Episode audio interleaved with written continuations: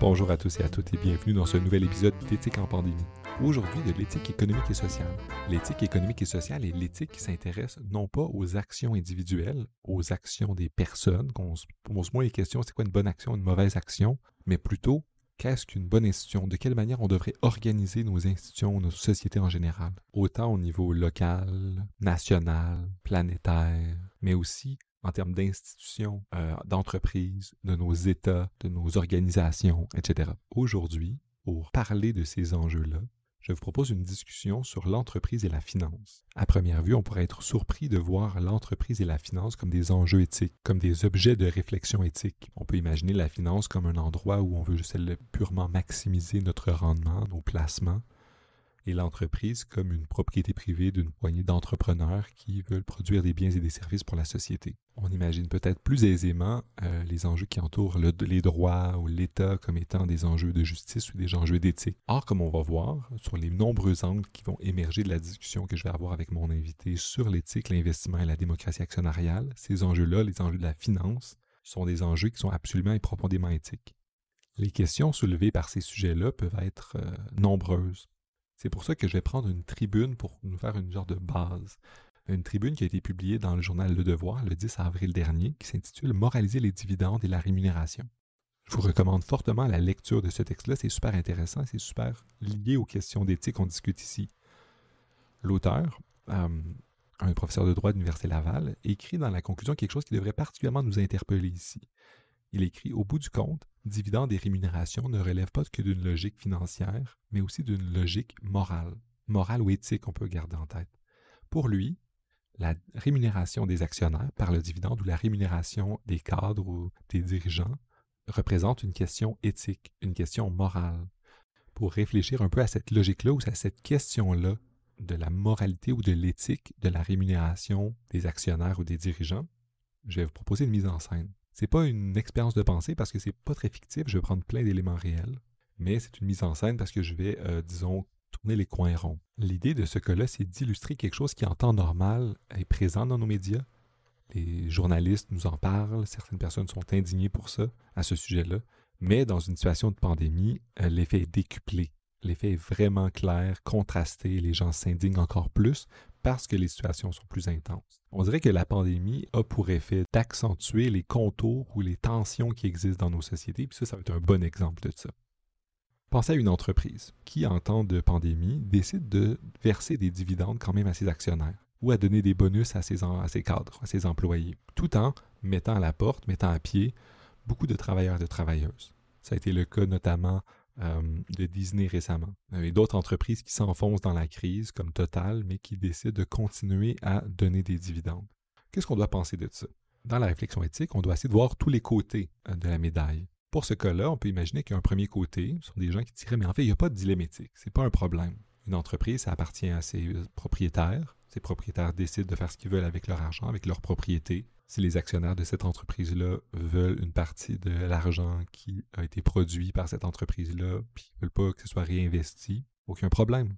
Et c'est ça qu'ils vont faire, c'est ça qui va arriver. S'ils veulent récompenser leurs employés, certains employés, puis en mettre à, pied d'autres, s'ils constatent que c'est une bonne stratégie, c'est à eux de voir. Puis le marché peut-être aussi viendra euh, punir les mauvaises stratégies, puis récompenser les bonnes. Alors on donne d'un côté cette perspective-là. De l'autre côté, l'autre perspective, c'est celle qui s'indigne de cette situation-là, qui va dire en fait les entreprises euh, ne devraient pas euh, donner de dividendes en ce moment en situation de crise, au même moment où le chômage devient de plus en plus criant, euh, les employés souffrent, sont mis à la porte, les, les entreprises devraient garder ces revenus-là pour garder leurs employés, pour préparer une relance, etc. Ils ne devraient pas continuer à faire comme avant une variante de cette perspective-là accuserait ces entreprises-là de n'être qu'au service des actionnaires et de ne pas penser au bien-être des autres parties prenantes, notamment les travailleurs et travailleuses de cette entreprise-là qui sont dans une situation absolument précaire. L'entreprise, selon eux, devrait être au service de toutes les parties prenantes et pas juste d'une. Elle devrait être au service des travailleurs, de la communauté et de l'environnement. Parce qu'on va en discuter aujourd'hui avec mon invité d'environnement, c'est une question importante. En contexte de non-pandémie, euh, ce genre de débat-là sur la responsabilité sociale des entreprises, la responsabilité ou envers l'actionnaire ou envers la communauté ou les travailleurs revient ponctuellement. Les deux approches que je viens de vous présenter sont complexes et sont difficiles à comparer parce qu'ils se basent sur des prémices vraiment différentes. D'un côté, on comprend la propriété comme quelque chose de super important, de sacré, tandis que de l'autre, on, considère euh, la propriété comme quelque chose qui doit être plus distribué, qui est fait collaborativement. Il y a aussi la question de c'est quoi une entreprise? ont les, deux, les deux groupes, les deux approches ont des perspectives différentes sur c'est quoi l'entreprise, sur la nature même de cette chose-là. Ça soulève des questions de c'est quoi la nature d'une entreprise, c'est quoi la nature du projet coopératif que représente la société? Ça soulève plein de questions. Peut-être que certains et certaines d'entre vous en ce moment connaissent un peu le dilemme que j'essaie de présenter, celui de la responsabilité sociale des entreprises, le débat entre la primauté actionnariale et euh, la question des parties prenantes. La question des parties prenantes. Mais je vais essayer de vous offrir une autre perspective alternative qui euh, va illustrer un peu la discussion que j'ai eue aussi avec mon invité Julie aujourd'hui au sujet de la démocratie actionnariale et de l'investissement éthique. L'idée, c'est que si on oppose toujours les parties prenantes avec les actionnaires, c'est qu'on présuppose un peu euh, une homogénéité d'intérêts, surtout du côté des actionnaires, on imagine. Ces actionnaires-là ne veulent que maximiser le profit. Or, il semblerait que la réalité est un peu plus complexe, que les actionnaires ont d'autres intérêts. Il y a des, actionnaires ou des investisseurs qui veulent à la fois du rendement, mais aussi que les organisations qui créent ce rendement-là euh, soient respectueuses de principes éthiques ou environnementaux. C'est l'investissement éthique. Puis ça, cette idée-là, c'est de dire qu'en fait, peut-être que les, intérêts des actionnaires sont moins homogènes qu'on imagine. Peut-être qu'il y a une grande diversité pour que ces intérêts-là puissent euh, entrer en dialogue. On devrait euh, penser aux mécanismes démocratiques, au même sens où il y a des intérêts très divers dans nos sociétés politiques. Les individus utilisent les mécanismes de la démocratie pour euh, dialoguer, débattre, échanger. Il devrait y avoir la même chose pour les entreprises. Puis c'est ça l'aspect de la démocratie en entreprise, la démocratie des actionnaires notamment. On parlera peut-être pas de la démocratie en entreprise parce que ultimement la démocratie des actionnaires reste une démocratie entre un groupe de parties prenantes, mais c'est pour montrer qu'en fait c'est toujours plus complexe qu'on imagine. En fait, si j'avais un message dans la vie à donner, c'est que les choses sont toujours plus complexes. Donc aujourd'hui, la discussion que je vais avoir avec mon invité, ça va être sur ces enjeux-là, la démocratie actionnariale, l'investissement éthique. La discussion a été tellement intéressante qu'on va sans doute se reprendre pour continuer euh, avec Julie. Aujourd'hui, on a mis la table, on a présenté les enjeux. La discussion s'est même terminée sur une certaine aporie ou une certaine tension qui est fondamentale dans l'éthique. Et ça a été un échange fascinant et super intéressant. J'ai déjà hâte de continuer. Alors, euh, sans plus attendre, la, ma discussion avec Julie sur la démocratie actionnariale et l'investissement éthique. Euh, donc, je me présente, je m'appelle Julie Bernard, je suis en train de finaliser un doctorat en management dans le cadre de mon doctorat, je me questionne, m'interroge, fais des recherches en lien avec l'actionnariat euh, engagé et l'investissement responsable. Plus précisément, euh, je me questionne sur le vote par procuration et comment il peut être un mécanisme pour introduire des considérations ESG, donc des considérations environnementales, sociales et de gouvernance ou de développement durable euh, en tant que stratégie d'engagement actionnariat. Alors, j'ai rencontré Gabriel euh, une chaude journée d'été du mois d'août. Euh, vous pensez probablement que je vais vous dire que c'était dans le sud de l'Italie, mais non, c'était en plein milieu du plateau Mont-Royal, euh, sur une terrasse de l'institution que les deux ont fréquenté à cette époque-là, qui est l'École nationale d'administration publique. J'étais à l'époque présidente de l'Association des étudiants et des étudiantes et on avait décidé de, redécouvrir certaines parties de, l'édifice qu'on occupait. Et euh, une de ces parties-là était la terrasse sur le toit euh, de notre édifice. Donc, on avait organisé un petit 5 à 7 euh, de rencontres des nouveaux étudiants. Donc, c'était à la fin du mois d'août. Gabriel venait tout juste de terminer une maîtrise en philosophie à l'UQAM, si je ne me trompe pas. Et puis là, il avait décidé de fréquenter l'ENAP pour euh, s'ouvrir d'autres perspectives de carrière. Et puis là, il avait un espèce de chapeau beige, un peu à la Indiana Jones, ce qui était quand même assez, euh, assez intelligent, considérant que c'était une terrasse où il n'y avait pas beaucoup d'ombre et qu'il faisait extrêmement chaud et qu'avec réflexion, c'était peut-être pas la meilleure place pour faire boire du vin à des étudiants. Mais bon, hein, euh, par la suite, les deux, on a commencé un doctorat avec des intérêts de recherche qui sont pas pareils, mais euh, qui vont pas mal main dans la main. Et puis, on a continué à collaborer sur plusieurs choses. On est resté en contact et maintenant, on est même les deux membres du même blog euh, qui sur la responsabilité sociale des entreprises. Donc, un verre de vin très productif. Très productif, en effet. C'est une très bonne description. Et on s'est fait vraiment un moment qu'on se connaît Je suis content qu'on continue à collaborer comme ça. Donc, sans plus attendre, on va se lancer dans les questions, puis on va parler du sujet qui te passionne, euh, l'éthique et l'investissement, et l'éthique et les entreprises, et la gouvernance, et toutes ces questions-là. Bon, alors Julie, on va commencer. Euh, je vais commencer par une première question, une question très vaste pour essayer de répondre à l'interrogation selon laquelle l'éthique dans le monde des affaires ou de l'investissement ne serait pas vraiment présent. Je vais te demander de quelle manière l'éthique ou l'investissement éthique se présente quand intuitivement on peut avoir l'idée que bien le monde de l'investissement, c'est purement économique, c'est de la maximisation du revenu, c'est de développer des projets, des infrastructures, des produits, etc., mais qu'il n'y a pas vraiment de lien avec l'éthique ou la manière dont on peut penser l'éthique ou qui est une bonne chose. De quelle manière est-ce que l'éthique vient parler au monde de la finance, notamment? Je pense que pendant plusieurs années, il y avait plusieurs étiquettes, donc euh, de l'investissement éthique, de l'investissement vert, de l'investissement socialement responsable, de l'investissement responsable. Je crois que maintenant, les frontières sont de plus en plus effacées et représentent une seule et même chose qui sont euh, l'investissement responsable, qui consiste à inclure les préoccupations environnementales, sociales, de gouvernance, donc les fameux facteurs ESG, dans la gestion et dans les sélections d'investissement.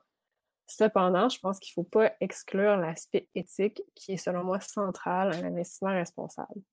La principale raison pourquoi je crois que c'est aussi important, c'est qu'en fait, une très grosse critique de l'investissement responsable vient du fait qu'il n'y a pas une seule définition et qu'elle ne peut pas être appliquée uniformément partout par tous les investisseurs. Selon moi, cette, absence d'uniformité-là vient justement des questionnements éthiques.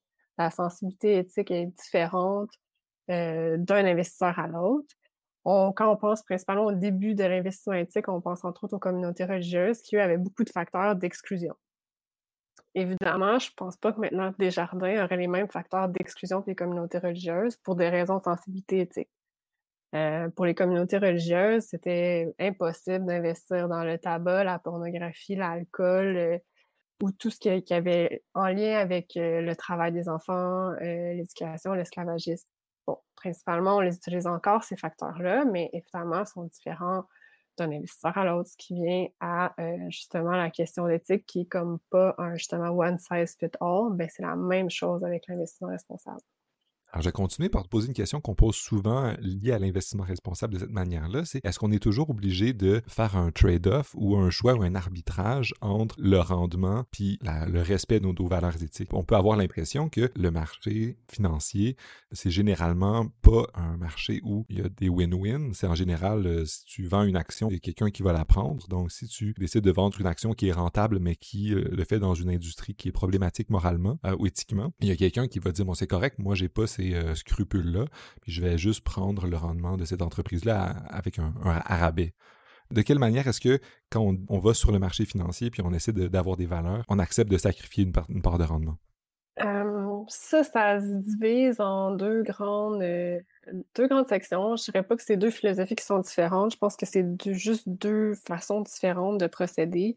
Je crois qu'il y en a certains qui vont exclure et inclure les meilleurs joueurs dans leur portefeuille et qu'ils n'auront pas cette impression-là de sacrifier un rendement, puisqu'en faisant des investissements qui sont plus éthiques, qui sont plus responsables, ils vont venir minimiser un certain risque. Ils vont s'assurer d'avoir un, portefeuille qui a un rendement plus stable. Et quand il, y a certaines vagues, crises qui arrivent, ben, leur portefeuille risque d'être beaucoup plus stable, puis donner un rendement meilleur face à l'adversité versus euh, certaines personnes qui auraient euh, maximisé le rendement et fait des investissements un peu plus risqués en matière de risques environnementaux, sociaux et de gouvernance. Finalement, l'autre approche qui, est pas, euh, qui peut être utilisée de manière concomitante, c'est l'engagement actionnarial qui est qu'on va garder ces actions-là qui sont peut-être payantes, mais aussi très polluantes, et on va essayer d'apporter l'entreprise avec nous, on va essayer d'influencer euh, sa manière d'agir pour la rendre euh, plus verte, plus éthique, plus socialement euh, acceptable. Et à ce moment-là, il y, a vraiment plusieurs façons de le faire. Mais il y a ce mythe-là que dans des, dans des fonds responsables, dans des fonds éthiques ou dans des fonds verts, on ne devrait pas retrouver d'entreprises qu'on jugerait non éthiques alors que c'est faux pour engager, pour ouvrir le dialogue, pour changer le comportement corporatif d'une entreprise. Il euh, faut pouvoir un peu parler son langage, faut pouvoir trouver un moyen de s'asseoir à la table Et le meilleur moyen d'avoir une, de s'asseoir à la table, c'est en détenant de leurs actions. Donc, l'actionnariat engagé, c'est une manière de s'engager, disons, politiquement avec l'organisation, en se disant, au lieu d'utiliser une stratégie de sortie ou d'exit en disant, je ne vais pas toucher à cette chose-là parce que c'est sale, ça ne respecte pas mes valeurs, en fait, ça veut dire, mais non, mais je vais essayer de la transformer, puis de prendre les forces que cette organisation-là produit, mais c'est de le transformer de manière à ce que celle-ci respecte plus mes valeurs. Donc oui, c'est exactement ça. En fait, l'activisme ou l'actionnariat engagé se trouve à être un moyen justement d'avoir, comme je disais, euh, une place à la table pour discuter avec la compagnie. Euh, je dis pas que tous ceux qui ont des actions dans le tabac, dans l'armement et dans le nucléaire ont ces actions-là pour engager avec la compagnie, mais euh, je dirais que la plupart des investisseurs responsables détiennent un certain nombre d'actions justement pour pouvoir les aider, dialoguer, les influencer. On peut penser par exemple à Shell avec une transition énergétique vers le solaire. On peut penser aussi euh, à beaucoup, beaucoup d'enjeux de changement climatique qui ont été poussés par euh, des actionnaires qui ont été un peu dans l'ombre, donc les fameuses stratégies behind the scenes, qui se font par le biais d'avoir de, des actions et de dire Salut, moi j'ai des actions dans ta compagnie, mais je trouve que de la manière que tu agis, ça respecte pas mes valeurs, ça respecte pas les critères ESG, ça respecte pas la mission de, de mon fonds. Je veux qu'on s'assoie, je veux qu'on en parle. Bon, évidemment, après, ça peut escalader, on peut, on peut se ramasser à avoir des propositions d'actionnaires, on peut éventuellement aussi se ramasser euh, à les déposer, à avoir des proxy fights, puis avoir une multitude euh, de stratégies d'engagement actionnarial pour pousser la compagnie à agir. Euh, mais évidemment, tout ça, c'est beaucoup plus difficile de faire sans action. Après ça, je sais qu'il y a eu beaucoup de vagues de désinvestissement, entre autres, euh, dans le charbon et dans le pétrole. Je ne dis pas que c'est pas une bonne façon euh, d'agir, mais je crois que pour que ça ait un impact vraiment fort, il faut être euh, un actionnaire qui a beaucoup de capital. Donc, c'est sûr que quand on dit que BlackRock va sortir du pétrole ou quand on dit que Rockefeller Fund va sortir du pétrole, mais c'est sûr que ça a un poids énorme de leur importance en capital. Mais est-ce que les plus petits investisseurs québécois et canadiens seraient capables d'avoir le même impact en désinvestissant? Je ne sais pas. Est-ce que c'est pas une meilleure stratégie d'engager avec ces compagnies-là en détenant une petite partie de capital, mais en ayant un poids important dans les discussions?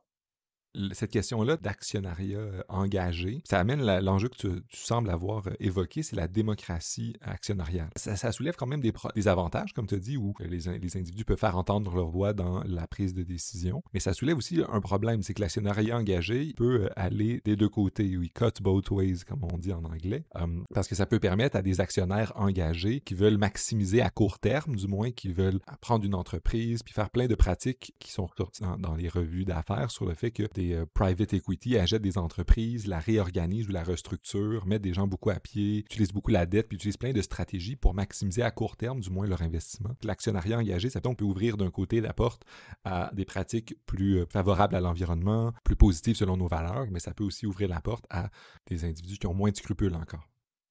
Oui, tout à fait. Toutes les stratégies qui sont utilisées, donc par euh, l'engagement actionnarial et l'activisme actionnarial sont souvent perçus comme étant main dans la main avec les fonds d'investissement responsables ou les investisseurs responsables, mais ce n'est pas le cas. Ça peut être facilement utilisé par les hedge funds, donc les fonds spéculatifs ou les fonds de couverture, pour maximiser leurs profits. Euh, le dialogue, le vote de procuration, ça peut être utilisé d'un côté comme de l'autre.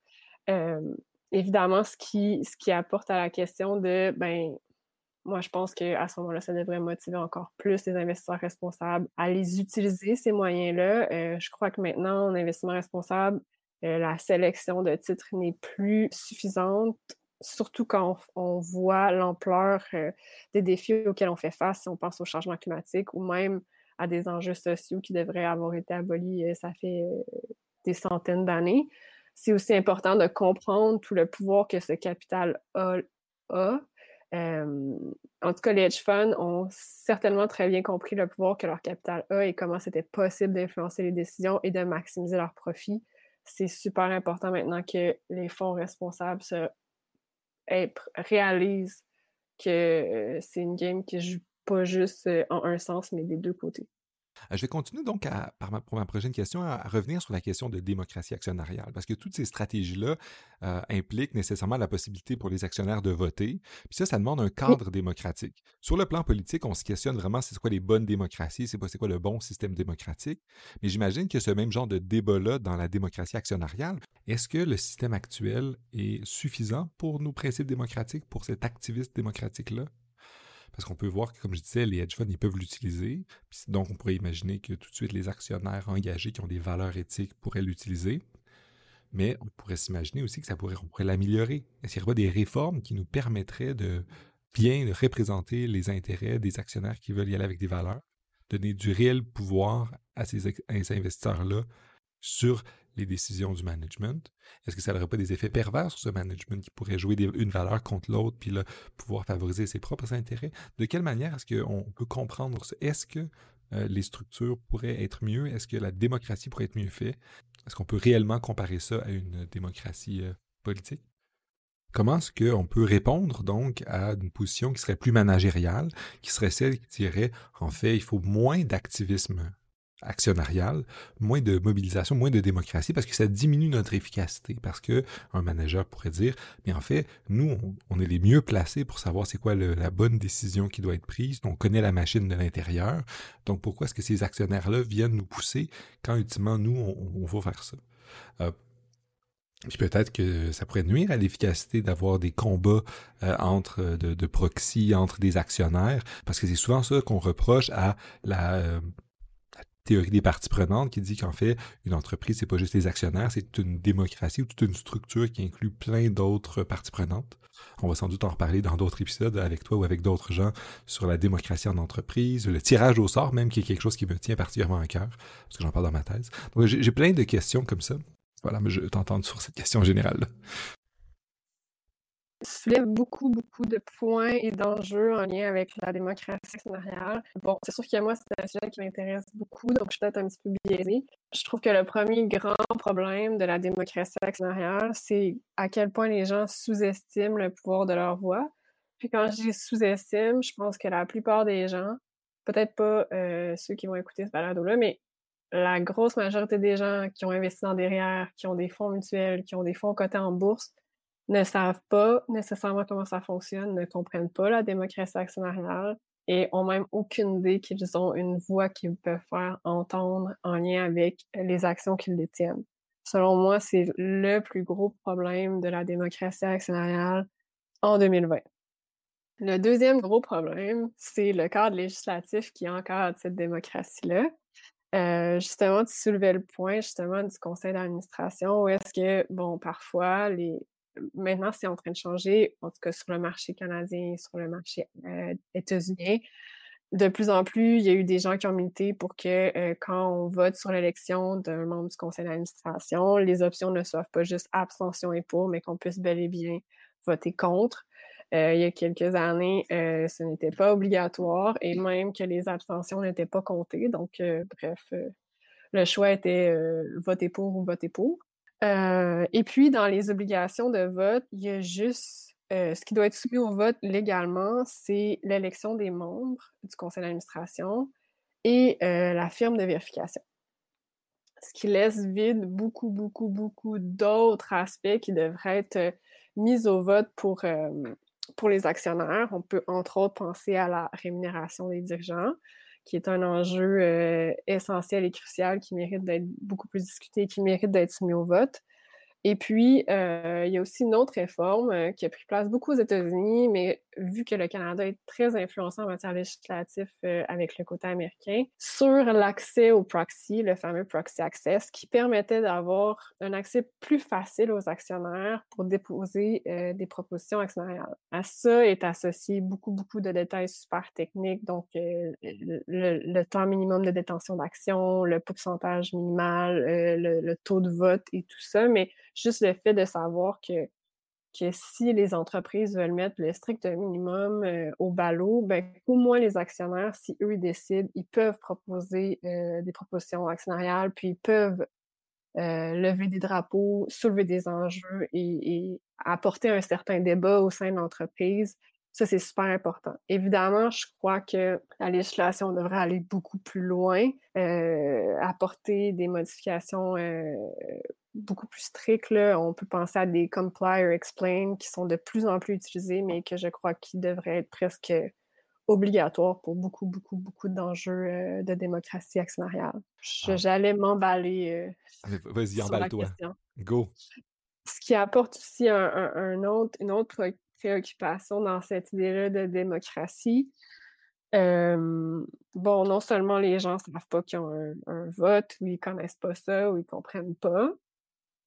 En plus de ça, les compagnies n'ont pas besoin de mettre au ballot beaucoup de choses. Euh, très peu de choses. Bon, en plus, euh, j'ai oublié de mentionner que les administrateurs, jusqu'à récemment, euh, n'étaient pas mis en élection annuellement, donc il y avait encore des classes ou des slates. Fait qu'il y avait comme une espèce de rotation aux trois ans qui, pouvait être possible. En plus de ça, euh, il y a certaines structures actionnariales euh, qui sonnent vraiment fancy, mais qui ne sont pas du tout fancy, qui sont les fameuses actions multivotantes. Et on pense que c'est limité à des grosses compagnies états-uniennes comme Facebook et Apple, mais en fait, c'est le cas de la majorité des compagnies québécoises. Et cette structure actionnariale-là varie de compagnie en compagnie, elle est tout à fait légale, mais fait en sorte qu'il y a des classes d'actions privilégiées qui, à chaque action, au lieu d'avoir un seul vote, comme on penserait, par exemple, moi je veux, si on pense à la, classe politique ou à la démocratie dans laquelle on pense, par exemple, chaque citoyen a un vote, donc on pense que chaque action est nécessairement un vote, mais c'est pas du tout le cas. Donc, Parfois, les actions peuvent avoir jusqu'à 10 votes. Et même euh, Facebook, il y a deux ans, a changé euh, sa structure pour même mettre des actions non votantes. Donc, c'est possible d'avoir des actions et avoir aucun droit de vote. Donc là, on vient encore plus remettre en question cette idée-là de non seulement on ne comprend pas nécessairement bien notre démocratie actionnaire, on ne comprend pas très bien notre voix. C'est possible qu'on pense qu'on a une voix, mais finalement, on n'en a pas parce qu'on n'a pas le bon type d'action ou ou le, type d'action qui pourrait voter. Puis, on a nos compagnies qui peuvent décider de mettre le strict minimum et avoir à peu près quatre propositions à leur assemblée générale. Et cet euh, exemple-là, ou ce cas-là des actions multivotantes est vraiment important, puis ça montre un peu que par, on doit mettre des guillemets autour de démocratie actionnariale, surtout dans les cas où il y a des entreprises qui euh, créent ce genre d'actions-là, qui permettent à un petit groupe, généralement une famille, euh, d'avoir un pouvoir vraiment important sur l'organisation, puis d'enlever, à toute fin pratique, le pouvoir aux petits actionnaires, aux des actionnaires qui ont des actions à un vote ou à zéro vote dans le cas des entreprises que, dont tu parlais aux États-Unis. Mais c'est problématique parce que là, on, s'éloigne encore plus d'un idéal euh, démocratique avec des guillemets. Puis ça, nous amène dans une situation où on peut bien croire que, les actionnaires ont un vote, mais en fait, ils n'en ont pas vraiment. L'autre côté de la médaille, ou du moins l'autre position que j'aimerais te soumettre soumettre à ton investigation, c'est l'idée des fleurons. Au Québec, dans les médias surtout, on utilise l'expression fleuron euh, pour référer à des entreprises qui ont un historique particulier avec le Québec, euh, où les gens ont un attachement particulier avec. Ils se disent, bon, mais cette entreprise-là, c'est un fleuron chez nous, il emploie beaucoup de gens, euh, ça a eu une importance historique importante, donc on doit la garder. Puis on pourrait imaginer que d'un côté, c'est ce qui a justifié euh, le, législateur pour créer ces classes d'actions-là qui donnent à certains individus, à une famille, à un petit groupe, un plus grand pouvoir sur l'organisation. On peut imaginer, en fait, et on fait ça en échange de, mais si on fait, peut-être pas, peut pas dans une négociation directe, en disant, si on fait ça, peut-être on va garder plus de sièges sociaux pourquoi? Parce qu'on veut, on a une genre de logique nationaliste ou protectionniste qui dit en fait on doit protéger certains fleurons, certaines organisations doivent rester chez nous, euh, ces pôles, ces, sièges sociaux comme on dit souvent, doivent rester chez nous pour qu'on soit plus autonome. C'est l'idée d'être aussi un peu plus euh, autonome puis d'avoir d'être maître chez nous pour reprendre l'expression consacrée au Québec. En fait, on peut s'imaginer que l'autonomie, cette valeur-là soit importante ou que, plus concrètement, euh, des décisions sur nos organisations soient prises ici et non ailleurs, aux États-Unis, dans d'autres pays, dans d'autres législations, euh, surtout si ces organisations-là ont un impact direct sur nos populations québécoises. Bon, d'un autre côté, il y a des gens qui disent, mais il faut aussi, c'est pour une certaine force nationale. Mais disons, si on revient juste sur l'autonomie, j'ai l'impression que cette autonomie-là peut avoir une valeur, puis ça peut, ce qui, peut sous-tendre aussi les arguments des défenseurs de ces fleurons-là. Est-ce que c'est le seul moyen d'y arriver? Est-ce que c'est ça la justification derrière? Ou est-ce qu'il y a peut-être d'autres manières d'arriver à cet objectif-là? Oui et non. Je crois que les actions multivotantes ont été beaucoup, beaucoup défendues au Québec pour ces raisons-là. Cette idée de, garder les fleurons québécois, les emplois, les CHS e ici. Je crois que, par exemple, avec le fameux exemple de Rona, les gens ont peut-être commencé un peu à, désenchanter sur cette, cette perception-là des actions multivotantes. Et je crois que euh, ce qui est comme un petit peu ajouté, mettons, la cerise sur le Sunday, si je peux euh, employer l'expression, euh, ça a été les récents cas de vote sur les euh, consultatif sur la rémunération. On a vu le cas hyper médiatisé de Bombardier où est-ce que dans les journaux c'est sorti que bon évidemment il y avait eu des mises à pied, il y avait eu beaucoup de financement euh, d'injection de capitaux du provincial, du fédéral pour un petit peu empêcher le bateau de couler. Et puis là les dirigeants s'offraient des bonus, une augmentation salariale. Évidemment ça le ça le crée beaucoup de colère. Euh, beaucoup de débats dans les médias, mais en fait, même si les gens avaient voulu se prononcer massivement contre la rémunération des dirigeants de Bombardier, la famille, puis une petite partie contrôle la majorité des actions. Donc, ils se trouvent à eux autres mêmes. Ben, j'assume, parce que c'est eux autres qui proposent leur rémunération. J'assume qu'ils vont être assez confiants dans leur proposition pour voter pour. Mais je veux dire, récemment, on a aussi eu euh, l'exemple de Power Corp qui est sorti dans les médias il y avait 70% des actionnaires euh, réguliers, je mets des guillemets, mais des, actionnaires, petits actionnaires qui avaient voté pour euh, un vote consultatif sur la rémunération. C'est juste que ce 70 %-là est fermé dans le 50% parce qu'encore une fois, euh, la classe dirigeante, la famille contrôle les actions. Donc, même si toi et moi, on décide que demain, on fait une super grosse campagne, puis on décide de se prononcer contre euh, la rémunération de Power Corp, la rémunération de Jean Coutu, la rémunération de Bombardier, ben même si 100% des actionnaires, petits actionnaires normaux, encore une fois avec des guillemets, décident de voter contre la rémunération, mais ça serait même pas encore assez pour obtenir la majorité de la résolution.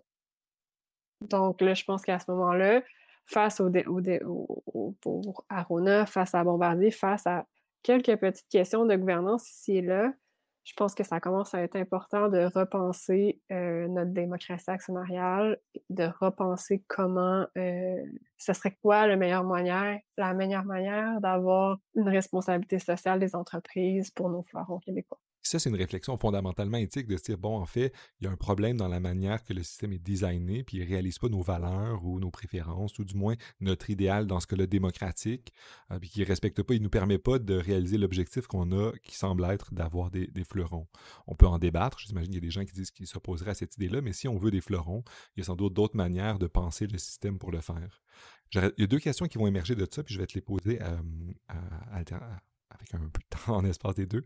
la première question que je me, que je me pose, c'est, euh, ça vient d'un cas en, pratique, parce que tu as pris plein d'exemples euh, québécois. Mais il y a un cas qui est ressorti dans les médias il n'y a pas très longtemps. C'est la, grande entreprise que nous connaissons tous euh, depuis notre enfance, Disney, qui, depuis la crise de la pandémie, euh, a décidé de continuer à donner des dividendes. Elle a pris une décision qui n'est pas celle de la rémunération dont tu parlais, mais qui est une de, de récompenser les actionnaires, tout en mettant à la porte plein de, plein, de, plein de gens, plein de ses travailleurs dans ces euh, parc d'attractions ou euh, dans, plusieurs autres des, services qu'elle avait, en disant, mais moi, je considère que les, employés, euh, leur bien-être est moins important que le bien-être de, de, mes actionnaires. Ou du moins, c'est le message que pourrait envoyer cette action-là en disant, non, on va pas retenir les dividendes puis les redistribuer aux travailleurs qui sont en situation vraiment particulière en temps de pandémie, mais en fait, on va continuer à faire business as usual, c'est-à-dire maximiser le, bénéfice des actionnaires. Est-ce que c'est lié aux questions de gouvernance que tu, évoques depuis tantôt? Oui, oui, tout à fait. en fait, j'imagine que dans les discussions qu'il y a eu à, l'intérieur de la classe d'action de Disney, ben c'est sûr que si eux, principalement, c'est eux les principaux détenteurs d'actionnaires, ben ils se trouvent à maximiser leurs profits à eux. Après, euh, je sais pas quelles sont leurs valeurs éthiques en tant qu'individus et comment leur sommeil se porte récemment face à cette décision-là. c'est une toute autre question. Mais évidemment, je pense qu'il y a eu beaucoup de débats là-dessus. Je pense qu'il n'y a pas une seule réponse, mais Imaginons même qu'on réalise une démocratie actionnariale euh, relativement saine. Une démocratie actionnariale reste quand même la démocratie des gens qui possèdent des actions et pas la démocratie de plein d'autres parties prenantes ça peut soulever une, difficulté en disant, certes, on peut vouloir euh, avoir que les, actionnaires aient une, grande part de la parole, mais de plus en plus, c'est de, ou c'est de moins en moins plutôt euh, une démocratie de gens comme toi et moi. C'est une démocratie des fonds dans lesquels on participe directement ou parfois indirectement, qui gèrent notre pension, euh, qui gèrent nos placements ou qu'on fait par le biais de nos institutions financières. Puis c'est ces institutions-là qui sont à un deuxième degré, puis qui, font comme un paravent envers cette démocratie-là.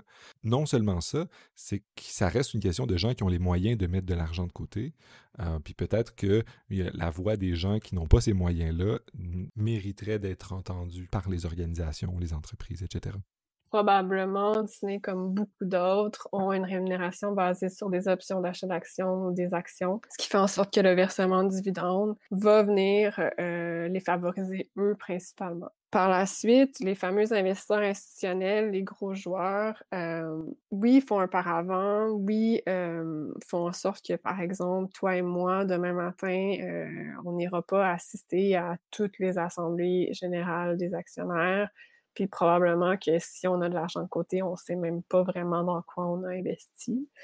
C'est le cas de beaucoup de gens là, qui investissent dans un REER puis qui ont un portefeuille composé de euh, de A à Z, puis personne ne pourra en nommer un, puis, puis, puis c'est ça. Il ne faut pas voir euh, tous ces, investisseurs institutionnels-là nécessairement comme des méchants ou comme un paravent qui fait nécessairement de l'ombre sur euh, l'investissement responsable, l'engagement actionnarial ou euh, plusieurs d'entre eux, principalement si on pense à un cas États-Unis, vu qu'on parle de Disney, sont des pierres angulaires euh, de l'investissement responsable et de l'engagement. Euh, si on pense entre autres à CalPERS ou le ICCR, qui sont des gens qui militent depuis plusieurs années, qui sont des joueurs hyper importants, je crois qu'ils font un excellent travail de porter la voix, de porter des valeurs et qui en plus ont euh, le pouvoir en capital pour être capables de le faire. Après, je comprends qu'il y a de plus en plus de parties prenantes qui, euh, comment dire, ont un effet de ricochet, donc vivent un peu euh, les contrebalances de certaines de ces décisions-là. Dans le cas de Disney, on peut penser entre autres aux employés qui perdent leur emploi. évidemment, ça, c'est des, des, des, problèmes, je mets un guillemet si on voit ça comme un problème, dépendamment de notre approche, euh, qui viendrait à voir comment on pourrait un peu plus justement euh, mettre les employés euh, dans le coup ou dans la prise de décision. En Europe, dans certains pays, les employés sont assis à la table de la prise de décision, donc il y a nécessairement toujours deux sièges d'employés sur les conseils d'administration, ce qui leur permet de prendre part aux discussions. Puis, il y a aussi euh, d'autres systèmes de rémunération, donc les ESOP, euh, qui sont en fait un système de rémunération qui donne des actions de l'entreprise à l'employé, donc l'employé devient ainsi actionnaire. Euh, c'est pas parfait, évidemment, mais comme ça serait des façons de repenser l'entreprise et de voir comment on pourrait élargir le bassin de gens qui prennent des décisions, parce qu'après, on peut aussi se questionner sur est-ce que les actionnaires, c'est vraiment eux les mieux outils pour prendre les bonnes décisions pour l'entreprise? Effectivement, puis ce que tu dis, il me semble vraiment important parce que ça ramène encore l'aspect éthique du, design ou de l'aménagement des institutions ou de la gouvernance. Les ESOP et les autres structures qui existent, euh, qui change la manière dont on fait la gouvernance. Il y a la codétermination en Allemagne où les travailleurs dans les très grandes entreprises ont encore plus de place sur les conseils d'administration. Puis on peut imaginer qu'il y, a plein d'autres formes. Il y a plein de formes de coopératives, par exemple, qui structurent la gouvernance entre différentes parties prenantes de manière différente et originale. Puis je pense que c'est un peu la même genre de réponse qui reviendrait à l'interrogation qu'on avait à, propos des fleurons. Parce a des gens qui disent, mais si on trouve qu'avoir des fleurons, c'est important, puis une des stratégies, c'est de donner beaucoup de poids à une certaine part d'action. Mais encore là, le danger d'être acheté par euh, des, fonds étrangers euh, existe encore. C'est juste l'appât du gain qui, de, la famille qui, gouverne, ou c'est avec leur préférence à eux qui va décider si on vend ou pas l'entreprise. Or, il me semble qu'on peut euh, mobiliser d'autres types d'organisations pour atteindre cet objectif-là sans passer par les problèmes que peut représenter le fait de donner à un petit groupe de propriétaires les moyens de contrôler l'organisation, pour prendre toutes ces décisions, mais aussi peut-être un jour de s'en débarrasser s'ils veulent la vendre euh, ou s'ils euh, veulent la déménager ailleurs tu as parlé des ESOP, donner une part de capital ou d'action aux employés. Ça, ça peut participer à un peu plus fixer l'organisation parce qu'on va donner de plus en plus du pouvoir décisionnel aux employés. Il y a des, modèles à l'étranger euh, où il y a des fondations qui, donc, on ne parle pas partie votante. Cette fondation-là, bon, dans certains pays, elle est mobilisée puis amenée dans des, dans des paradis fiscaux ou des euh, législations de complaisance, mais ça peut être aussi des fondations qui sont contrôlées par les travailleurs ou d'autres choses. Il y a aussi les coopératives qui sont très, très figées dans l'espace parce que leur membership est vraiment très présent localement. On peut penser à des coopératives de travailleurs où ce sont les travailleurs qui gouvernent ça, mais même d'autres types de coopératives. On peut imaginer qu'une entreprise euh, coopérative comme Desjardins, euh, par sa structure même de gouvernance, est vraiment plus immunisée, ou du moins euh, imperméable, immunisée aux prises de contrôle par des étrangers, au déménagement à l'étranger, ou parce que, bien comme n'importe quelle coopérative, elle est propriété de plein de membres, puis tous ces membres-là qui sont absolument divers et bien distribués et généralement plus encastrés dans la localité, euh, empêchent ou rendent ça plus difficile euh, d'être acheté ou d'être transformé par, par l'étranger. La structure de gouvernance, euh, qu'elle soit transformée par les lois sur la démocratie actionnariale ou par les différentes lois sur les types d'organisations, un impact vraiment important sur la prise de décision. Oui, bon, c'est sûr que moi, les coops, c'est pas, c'est pas mon, champ d'expertise. Ça veut pas dire que j'aime pas les coops. Ça veut juste dire que je les connais moins bien que les entreprises cotées en bourse ou les entreprises légiférées sur les sociétés par action. Par contre, moi, vois-tu, dans les grosses coopératives comme Desjardins, j'y vois exactement les mêmes problèmes que dans les sociétés cotées en bourse au niveau de la démocratie. Je me demande à quel point tous les membres de Desjardins sont conscients du pouvoir de leur vote. Je serais curieuse de savoir combien d'entre eux votent à leur assemblée générale annuelle, combien d'entre eux s'y présentent, combien d'entre eux prennent le temps de s'intéresser, s'engagent, dialoguent, débattent de Desjardins, ou est-ce qu'ils sont pas plutôt face à Desjardins, c'est une institution bancaire. Je sais que c'est pas ça, mais dans la perception, pour eux, c'est leur banque. Ils mettent de l'argent, ils font des transactions, puis tant que tout va bien, ça s'arrête là. Donc, à ce moment-là, même s'il y a plus de parties prenantes qui sont impliquées, puisque tous les gens qui sont membres ont un vote, est-ce que ça efface le problème de démocratie actionnaire? Je suis pas certaine. Et je pense que tu mets le doigt euh, sur un problème vraiment important, puis une tension qu'il y a dans les réflexions éthiques. D'un côté, il y a des gens qui vont considérer que les solutions aux problèmes éthiques vont venir des systèmes. Tant qu'on design un bon aménagement légal ou formel ou structurel, on va régler les problèmes. Comme si on fait une meilleure démocratie actionnariale où on, va arriver à régler nos problèmes. Ou si on structure l'entreprise de la bonne manière, on fait une bonne coopérative, bien on va y arriver.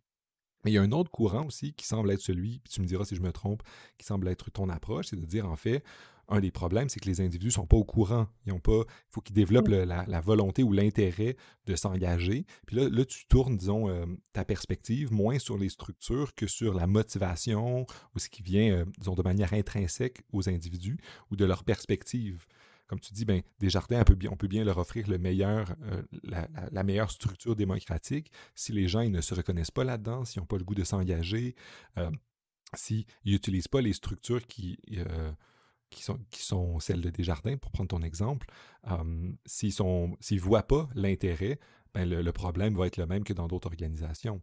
C'est comme deux, ces deux angles qui me semblent parfois complémentaires, mais qui sont tous les deux importants on, peut, on, peut, en débattre, mais j'ai l'impression que si on, regarde juste les structures, bien, on oublie le fait qu'il y a des individus qui ont des représentations et qui sont peut-être pas motivés à s'engager.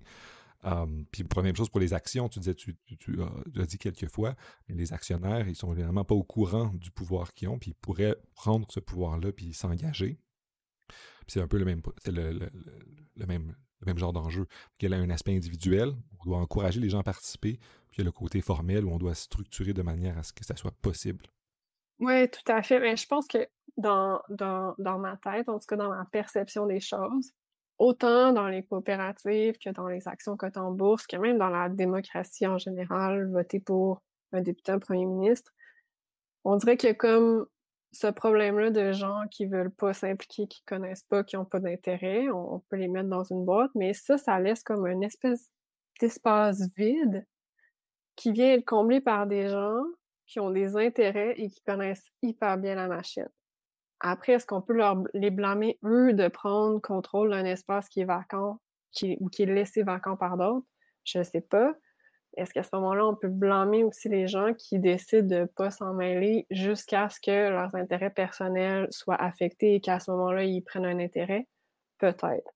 Mais je pense que selon moi, euh, voter, voter à l'Assemblée générale de ta caisse, voter tes actions, puis voter pour ton député, selon moi, ça rentre dans des responsabilités de bons citoyens, de bons actionnaires, de bons membres. Et tout le monde devrait le faire. Mais après, ceux qui connaissent bien la machine, je ne veux pas dire qu'ils profitent, mais peut-être, c'est peut-être pas le bon verbe. Mais ils connaissent bien la machine, ils connaissent leurs droits et ils savent comment faire entendre leur voix. Donc à ce moment-là, est-ce que c'est un problème de structure ou c'est un problème de désintérêt individuel? Je ne sais pas s'il y a une réponse à ça. C'est une très bonne question. Puis je pense qu'on peut en finir. C'est une bonne conclusion. Ça ouvre le problème ou disons le, l'immense tension qui existe autant dans nos, dans nos systèmes politiques, dans nos systèmes économiques ou dans nos, dans nos structures organisationnelles. Alors, ben, merci beaucoup, Julie. Ça me fait plaisir de jaser avec toi. Ça a été vraiment intéressant. Euh, ben, merci à toi de m'avoir invité.